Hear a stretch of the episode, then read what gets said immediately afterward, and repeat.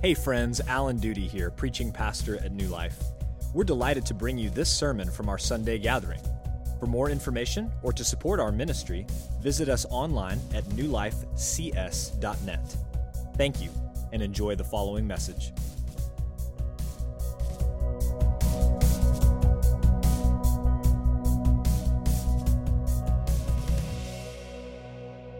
Most likely, you have or you had one of those roommates. You know the kind that I'm talking about. You love them, but they always seem to do the goofiest things. I was blessed with two of them. One day I was sitting in my room our junior year, and one of these knuckleheads comes in and says, Alan, my truck won't start. Can you come take a look at it? Now, you know that we're already in trouble when I am the resident car expert. So we head out there. I put the keys in the ignition and turn the key, and you can hear the starter clicking, and it sounds like the engine's trying to turn over, but nothing's happening. And so I'm looking at the gauges. I, I, get out, we pop the hood, I check the connections, and I'm asking him questions. Have you, you know, experienced any other problems? What does it sound like normally? You know, all that kind of stuff.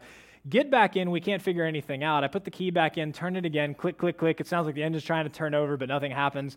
Finally, I look at the gas gauge, and it has no gas in it. So there it is. When there's no fuel, there's no power. And that's true for trucks and cars, it's true for lawnmowers, it, it's also true for our spiritual lives. When there's no fuel for them, there's no power in them. And today in Ezra 6, the people are going to finish building the temple. And they're going to have this big celebration, this wonderful time of joy filled worship. And what stands out to me and what I think probably stood out to you in the chapter is the fuel for that joy filled worship, which we have seen all throughout the book of Ezra in our study so far. And what we're going to learn today is that God's faithfulness is our fuel for joy filled worship. Before we get into the verses today, I want to back up to the beginning of chapter 6. In case you weren't here last week, uh, if you missed last week's sermon, Pastor Bo did a great job with the beginning of this text. I loved his Lego illustration. Uh, it's one of my favorite things in the sermon. So go back and listen to that. It's online if you missed it. But at the beginning of chapter 6, what King Darius does is he goes and has his staff check the royal archives to see whether or not the Jews have permission and authority to rebuild this temple. And so, sure enough, in Ecbatana, they find this scroll that King Cyrus had, had made. And uh, there's the words of King Cyrus right there. It is to be rebuilt, it's to be funded by the government. And so he writes to all of his officials and he says, Listen, you guys need to keep away from the Jews. You need to let them finish this. And more than that, we are going to finance it out of the taxes that people pay to us. So it's just amazing because it looks like that opposition has arisen again. It looks like the people are probably going to go back into the patterns that we all fall into of being discouraged and just worried about the future and, and scared for our lives, even maybe at times. And the work's not going to go forward. But because of this one document archived in a pagan library, God's work goes forward unhindered. And not just that, but it's financed by the government as well. Friends, it's a reminder that God is faithful to work out his purposes for his people. We can trust in him. The providence of God is all over this book. And so that brings us to verse 13, where we pick up today. And you see here right at the beginning that Tatnai and Shethar Bozenai, along with their associates, they diligently obey the king's orders. They stay away from the building. They make sure that all of the people who are rebuilding the temple have the resources and the funds that they need. And meanwhile, the Jews are diligently obeying God's orders. Because remember, they didn't get back to work because the king said that they could. They went back to work and then they just trusted that God was going to work everything else out for them. And that's exactly what God did. So they get back to work, and the prophets of Haggai and Zechariah, they are encouraging them all along, speaking God's word to them. So, because of all those things, the temple does get finished around 515 BC, 70 years after Solomon's temple had been destroyed, the temple is now finally finished. And how did the people finish it? How were they able to do that? Look at verse 14. And the elders of the Jews built and prospered through the prophesying of Haggai the prophet and Zechariah the son of Iddo, they finished their building by decree of the God of Israel and by decree of Cyrus and Darius and Artaxerxes, king of Persia. Now, what you see there right away is two things. They finished the temple because God decreed it. And they finished the temple because King Cyrus and Darius and Artaxerxes decreed it. I think a lot of us, we read that and we're like, isn't it one or the other? I mean, either this was God's choice or it was these people's choice, but it wasn't, it wasn't both of those things. So some Christians believe that if God causes something to happen, then he does so completely independently of human beings and their choices. maybe you've thought that before. If God decides something's going to happen, it just happens, and it doesn't matter what people do. But I think for a lot of other people, they believe, at least functionally, that God set the universe in motion, but after that time, he just defers to people and their choices.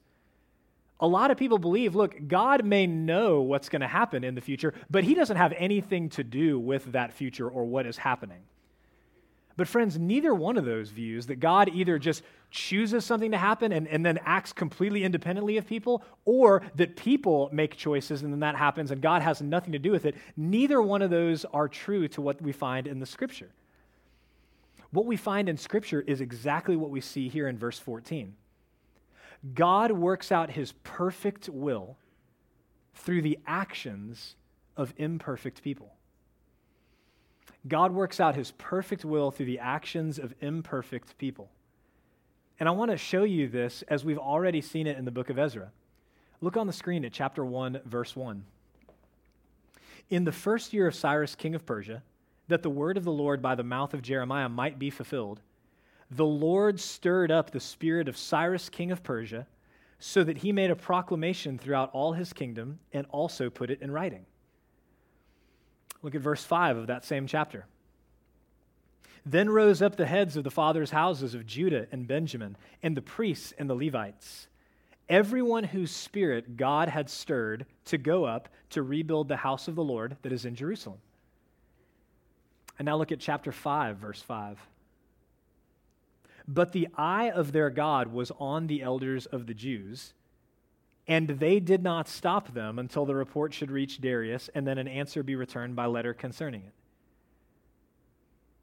So, just here in the book of Ezra, we've already seen multiple examples of God being intimately involved and making decisions about things that are going to happen and working through imperfect people to bring about those purposes. We could multiply examples from pretty much every book in the Bible that shows us the same thing.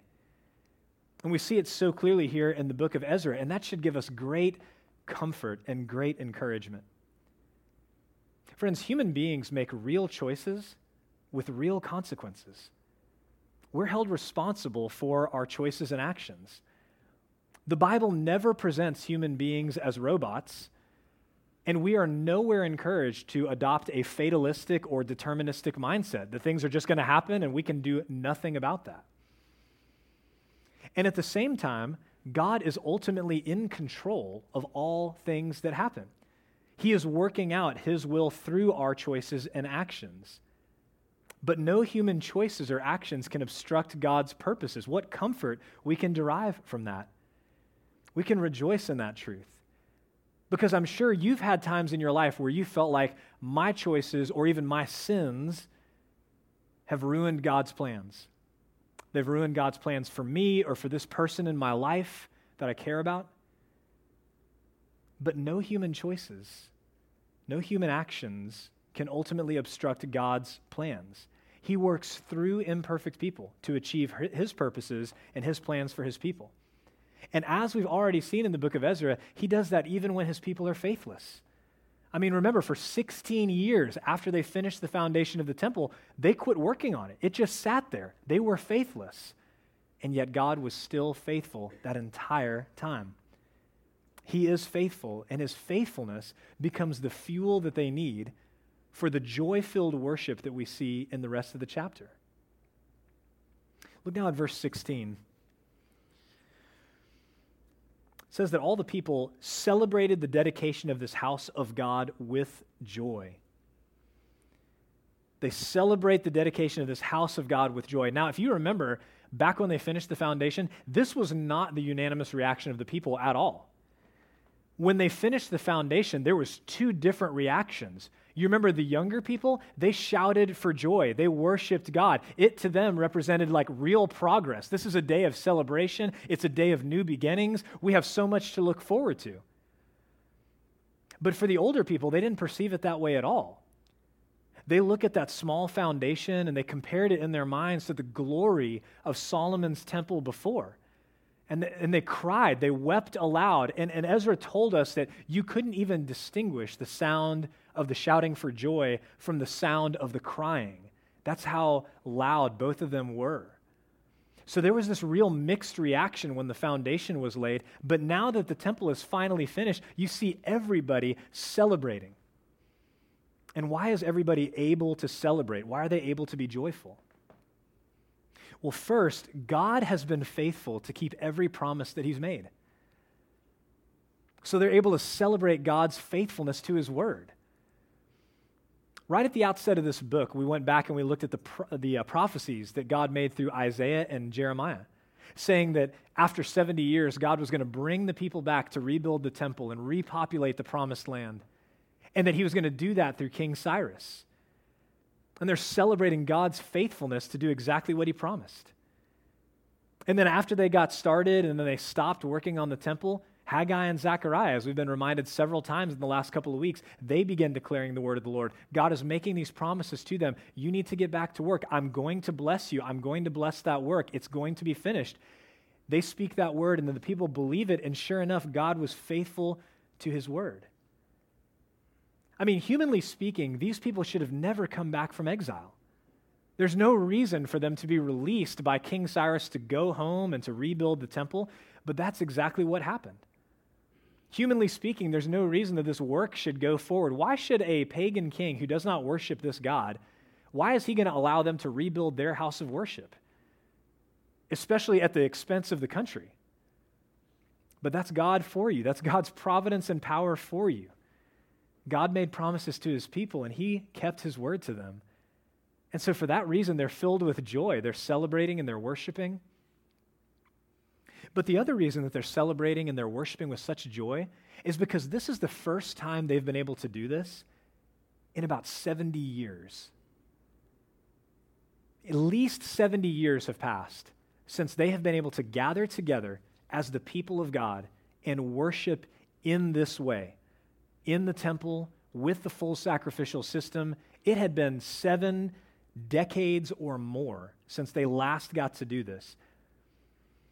Now, I want you to imagine for a moment what it would be like if all of a sudden we were no longer able to gather together on Sundays, to sing together and remind each other of the great promises of God, to hear the word read and preached as the people of God, to partake in the Lord's Supper and to observe baptism to encourage one another and pray together and build one another up. What if all of a sudden we could no longer do that and we didn't get to do it for decades and decades?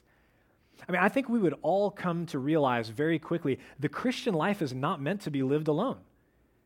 It is not meant to be lived alone.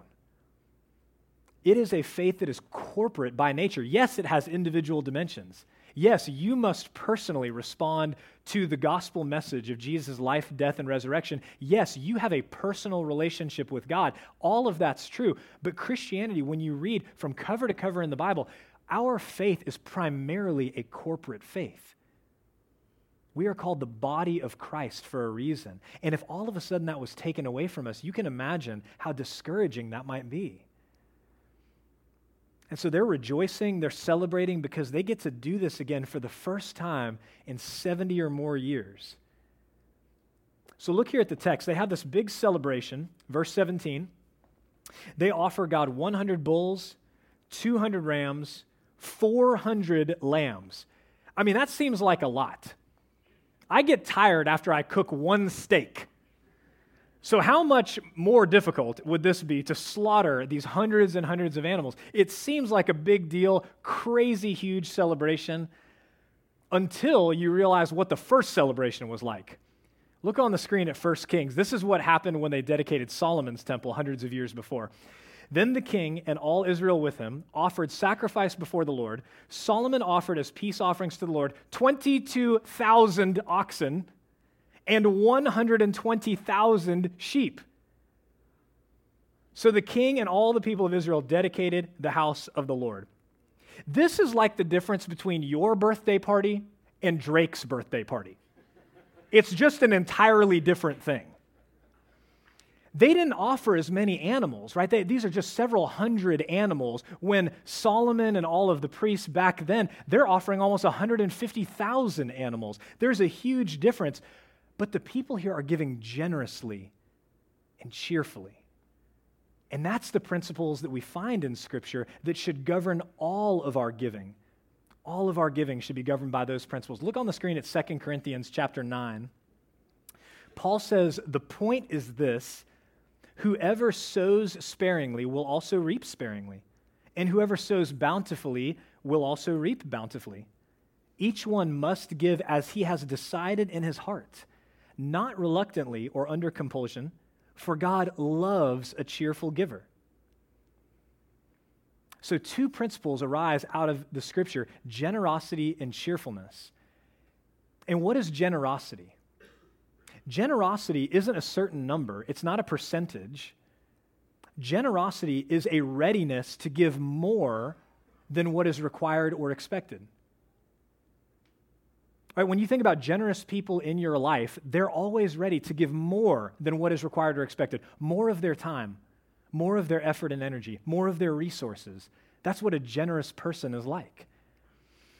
And so sacrifices don't have to be large to be generous. And I, I, tell that to college students, I tell that to you know, young professionals and young families all the time. Sacrifices don't have to be large to be generous. If you don't have much to give, then giving anything is generous. But the flip side of that whole thing is also true. The converse is true. If you have a lot, just because you're giving a lot numerically, doesn't necessarily mean you're being generous with what God has entrusted to you. So, as a church, we want to grow in generosity, not just with our finances, but with our time, with our spiritual gifts, with our resources. We want to become a generous church. And the only way for us to become generous in a lasting sense is for us to meditate on the gospel of grace and allow that to transform how we think about generosity. So look at 2 Corinthians 8 on the screen. This is where Paul grounds all of this teaching in generosity and cheerfulness. For you know the grace of our Lord Jesus Christ, that though he was rich, yet for your sake he became poor so that you, by his poverty, might become rich. See, generosity is the appropriate response to a God who has not withheld any good thing from us, not even his only begotten Son. And so God loves generosity, but he also loves cheerfulness. Right? That's what Paul said. God loves a cheerful giver. So we shouldn't give reluctantly or under compulsion because Jesus didn't give reluctantly or under compulsion. We talked about a few weeks ago why did Jesus lay down his life for us? He laid down his life for us for the joy that was set before him. He said in the Gospel of John, Nobody takes my life from me. I willingly lay it down, and I have authority to take it back up again. Jesus did not give himself reluctantly or under compulsion. And so if you're sitting here and you're like, well, Alan, I do feel reluctant when I'm called upon to give money or my time. A lot of us, our time is even more limited than our money, our, our resources. I do feel reluctant, and I'm right there with you. I feel reluctant about those things as well. And so, what we need is we need to think about giving like we think about everything else in the Christian life. It's a spiritual discipline that requires practice. And I think Paul says this in 1 Corinthians. Look on the screen at 1 Corinthians 16. He says, On the first day of every week, each of you is to put something aside and store it up, as he may prosper, so that there will be no collecting when I come. Paul says, look, make this a strategy, make this a part of your regular disciplines. On the first day of the week, set something aside as you may prosper. Treat it like a spiritual discipline. When it comes to other spiritual disciplines, whether we're talking about reading God's word or prayer or fasting, we don't say, you know, I'll do that when I feel like doing it. I mean, when do you ever feel like fasting? I have never woken up in the morning and said, you know, whatever I do today, I don't want to eat bacon all day. I've never had that thought. I wake up and I'm like, I can't wait to eat all the food. It's a spiritual discipline. And so we need to look at it just like that. Fasting takes discipline, scripture reading takes discipline, prayer takes discipline, and so giving also takes discipline. Giving generously and cheerfully doesn't come naturally to us. So, by the grace of God and with the gospel in focus, let's seek that together. Let's discipline ourselves to become these kinds of givers that we see here in the text. And after describing these offerings, look at verse 17 now. I want you to see the second half of it. He says, And as a sin offering for all Israel, 12 male goats according to the number of the tribes of Israel. Well, now, wait a minute. Only three tribes came back. You remember back at the beginning, it was only people from Judah, Benjamin, and Levi. They're the only three tribes that came back. Why is that? Well, that's because the other nine tribes from the northern kingdom, they had been conquered and exiled and they never returned. 722 BC, that was it. They were basically wiped out. And you know what? They deserved to be. They had rebelled against God over and over and over again. God had sent prophets to warn them, to call them to repentance, to call them to renewed faith, but they wouldn't do it, even though God had repeatedly called out to them. They deserved that. They didn't deserve to come back. But of course, neither did these three tribes who actually came back. They also sinned against God again and again, in spite of his repeated calls through his prophets for them to repent and to walk by faith. They were no different. They also deserved God's judgment. But God was merciful to them, and he was faithful to keep his promises and his word to them. And if he wasn't, they would still be in exile too. And so, what the people do is that they offer one animal for each of the 12 tribes of Israel, nine of whom no longer exist in any meaningful sense. And in this picture, you have this powerful reminder that God is both just and the justifier of the ungodly. God is just and the justifier of the ungodly. God will not excuse or overlook sin. He's just. He cannot excuse or overlook sin, he must punish it. But God is also gracious, and he justifies every person who looks to Jesus, the perfect, spotless Lamb of God who gave himself for our sins. And the person and work of Jesus is the very thing that the Passover points forward to. And that's what the exiles celebrate together in the final section of today's passage. So I want you to look now at verses 19 and 20. Read those first two verses. It says, On the 14th day of the first month, the returned exiles kept the Passover. For the priests and the Levites had purified themselves together, all of them were clean. So they slaughtered the Passover lamb for all the returned exiles, for their fellow priests, and for themselves. So, about six weeks passes between the time that they dedicate the temple. They did that in the month of Adar. That was their last month of the year. This is roughly in February or March of our calendar.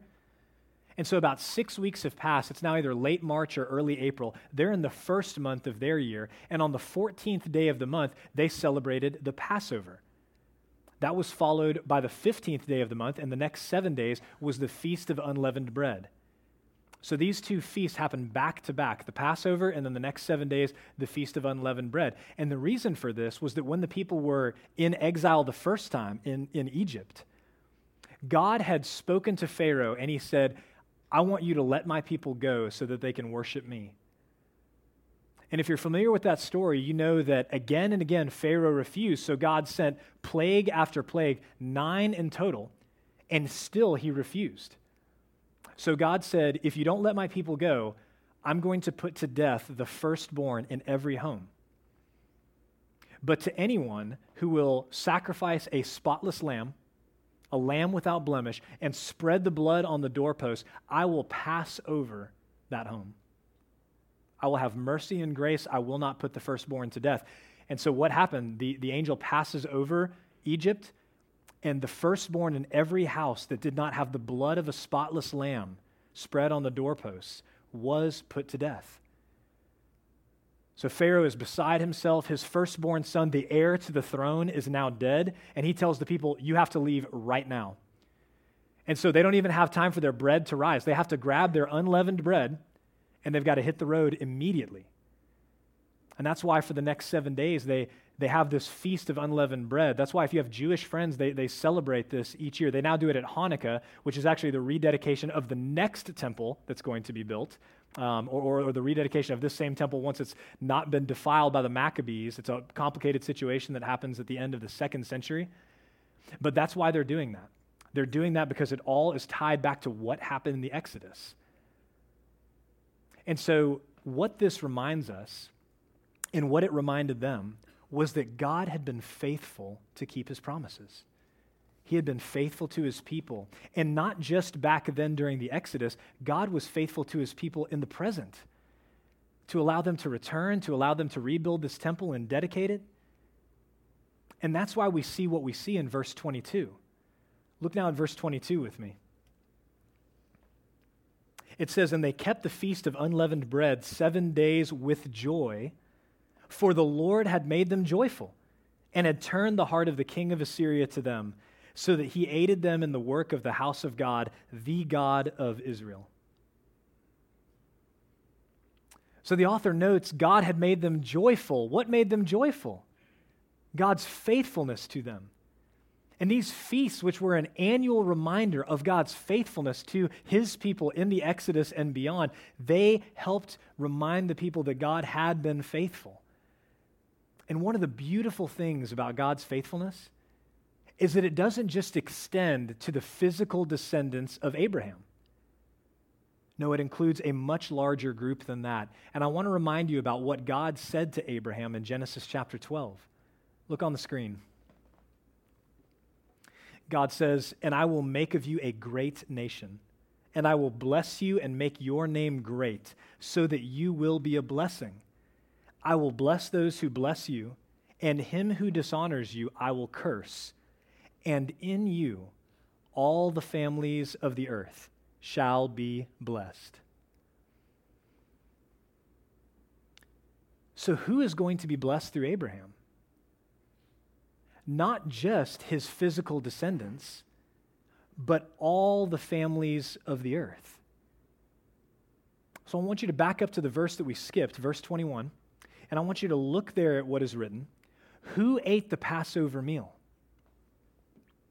It was eaten by the people of Israel who had returned from exile, and also by everyone who had joined them and separated himself from the uncleanness of the peoples of the land to worship the Lord, the God of Israel. And so you see right here that from the beginning, God's purpose has been to bless all the families of the earth, all the peoples of the earth, through Abraham and his spiritual descendants. And if you're familiar with these other instances in Scripture, we see this all throughout the Bible. The first fruits of this promise, in some ways, were Rahab and Ruth. Here are two women who were not a part of the nation of Israel. They did not descend from Abraham, but they joined the people of God through faith and through repentance. They turned away from their idol worship, they turned away from their sin, and they put their faith in God and His Word. And then here in Ezra, we see that the Passover and what it represents is open to anyone, not just to the Jews, but to anyone who would join them, to anyone who would turn from their sin, place their faith in God, and commit to walk in holiness after the Lord. And then we get to the New Testament. And some 40 days after Jesus rose from the dead and ascended into heaven, you have people from every nation gathered together in Jerusalem at the time of Pentecost. The Holy Spirit falls on the believers, and Peter preaches this amazing sermon where he calls all of them to repentance and faith in Jesus as the one true Savior and Messiah. And we see people from all of these nations, all of these tribes, come to faith in Christ. So, all through Scripture, God has been faithful to keep his promise to Abraham to bless not just him and his physical descendants, but to bless all the families of the earth. And God's faithfulness becomes their fuel for joy filled worship as they reflect on all that God has done. So here they celebrate the fact that God moved in the heart of the king and allowed all of this to happen. But even more, they celebrate the Passover and what it represented the coming of the Messiah, the spotless lamb who would be sacrificed in our place and for our sins once and for all. Friends, we began today by noting that if we don't have fuel, we don't have power. It's true in every aspect of life. And I think for many of us, maybe you grew up in a you know, Reformed tradition where the Westminster Shorter Catechism, that question and answer document that was put together years and years ago to teach children uh, and adults as well, basic theology. Maybe as an adult, you've read that document or, or, or, documents like it. A lot of people are familiar with that. And the very first question there is what is the chief end of man? The answer is the chief end of man is to glorify God and enjoy Him forever. So, whether you've heard that hundreds of times or whether you've heard that for the first time today, I think you, you, hear that and you say, Yes, that sounds right. From everything that I know about Scripture, from everything I know about God and His purposes, I was created to worship and glorify God and to enjoy Him forever. But I think for a lot of us, we say, Okay, what does that mean? What does that mean in practice? So, I've been reading this book called Expository Exaltation. That's a mouthful, right? It's a John Piper book, so that explains that. It's on preaching.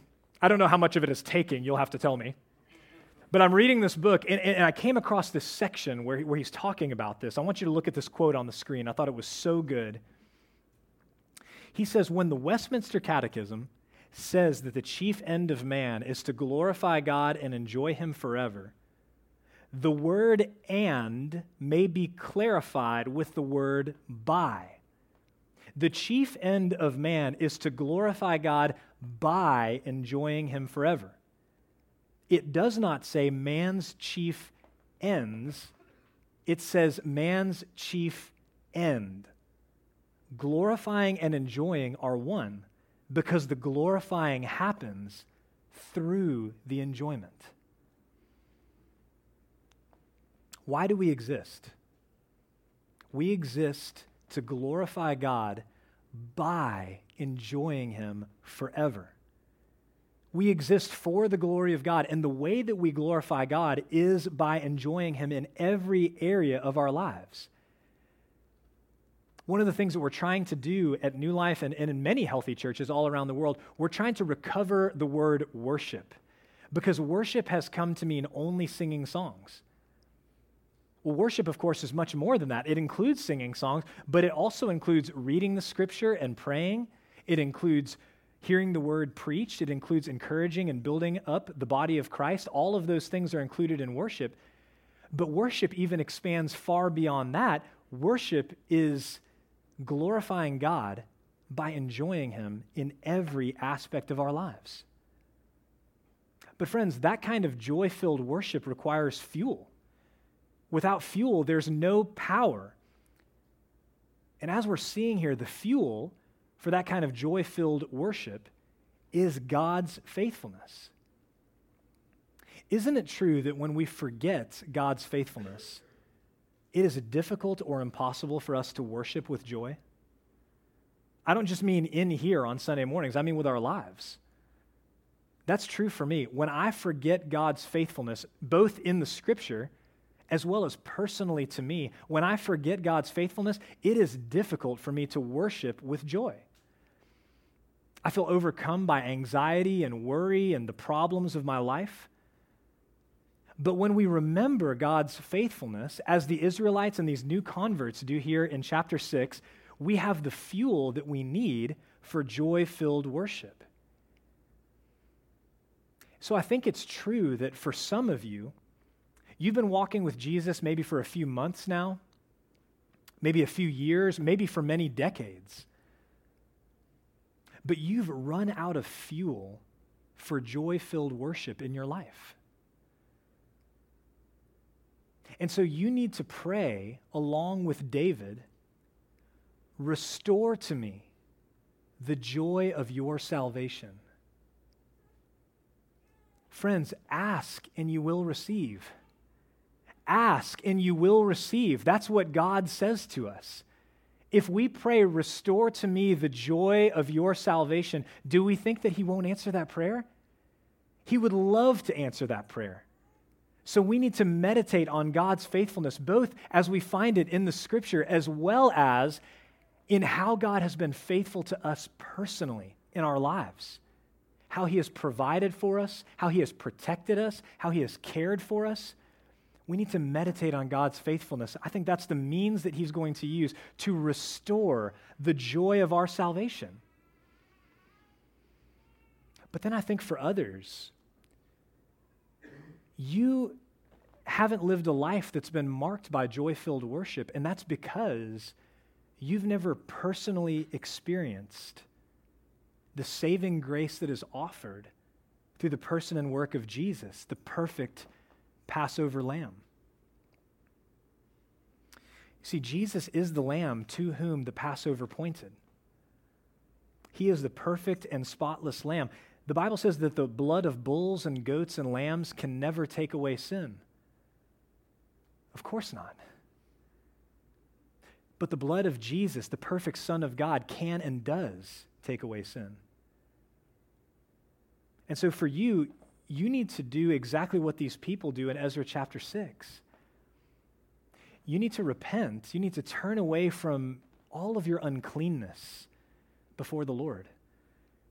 And you need to join the people of God through faith in Christ and his perfect work in his life and death and resurrection as the Passover lamb who died in your place and for your sins so you could be forgiven and justified before God. That's what you need. So, wherever you find yourself today, whether you're a longtime follower of Christ that needs their joy restored, or whether you're someone who has yet to experience forgiveness and the joy of salvation, I want you to know that God is faithful. God is faithful, and his faithfulness is the fuel for our joy filled worship. Let's pray. Thank you for listening to the sermon audio from New Life Baptist Church in College Station, Texas. For more information or to support our ministry, visit us online at newlifecs.net.